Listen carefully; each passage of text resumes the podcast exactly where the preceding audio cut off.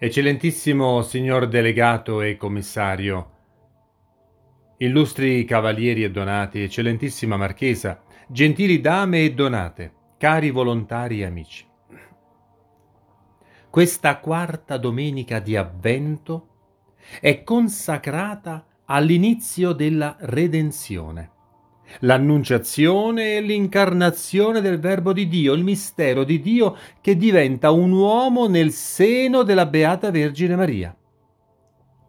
Dio, fin dall'eternità, ha cercato la collaborazione dell'umanità per il suo progetto di amore e di salvezza contro ogni male. La ricerca di collaboratori trova nella Vergine Maria una persona tutta speciale, preparata da sempre nel piano divino per compiere questa stupenda ed eccelsa unione della divinità con l'umanità. Riflettiamo con stupore e timore su quest'opera misteriosa di Dio, su questo suo strano piano di volersi fare uomo e di unire per sempre a sé la stessa umanità redenta. Cari cavalieri, pensate da quanto tempo Dio ci stia preparando per la missione che abbiamo. Pensiamo a quanto Dio abbia disposto fin dall'antichità che noi fossimo oggi collaboratori per la salvezza del mondo.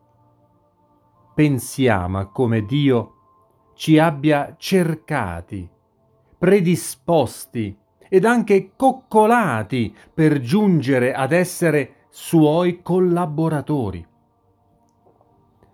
E quanti tra coloro che avrebbero dovuto essere collaboratori di Dio hanno tradito e abbandonato la propria vocazione ed hanno negato la stessa esistenza di Dio con una vita indegna.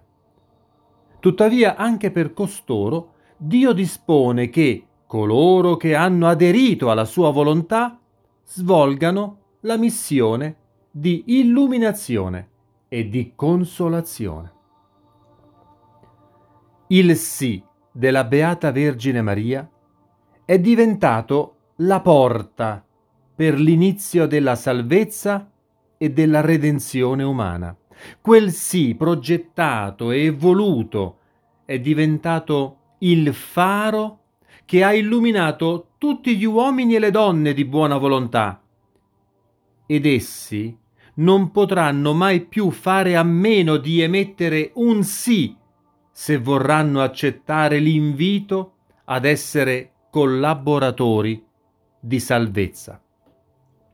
Cari cavalieri, pur nella naturale ed enorme differenza con il sì di Maria, il nostro sì alla volontà di Dio consente una continua venuta della volontà divina, santificatrice e redentrice dell'umanità.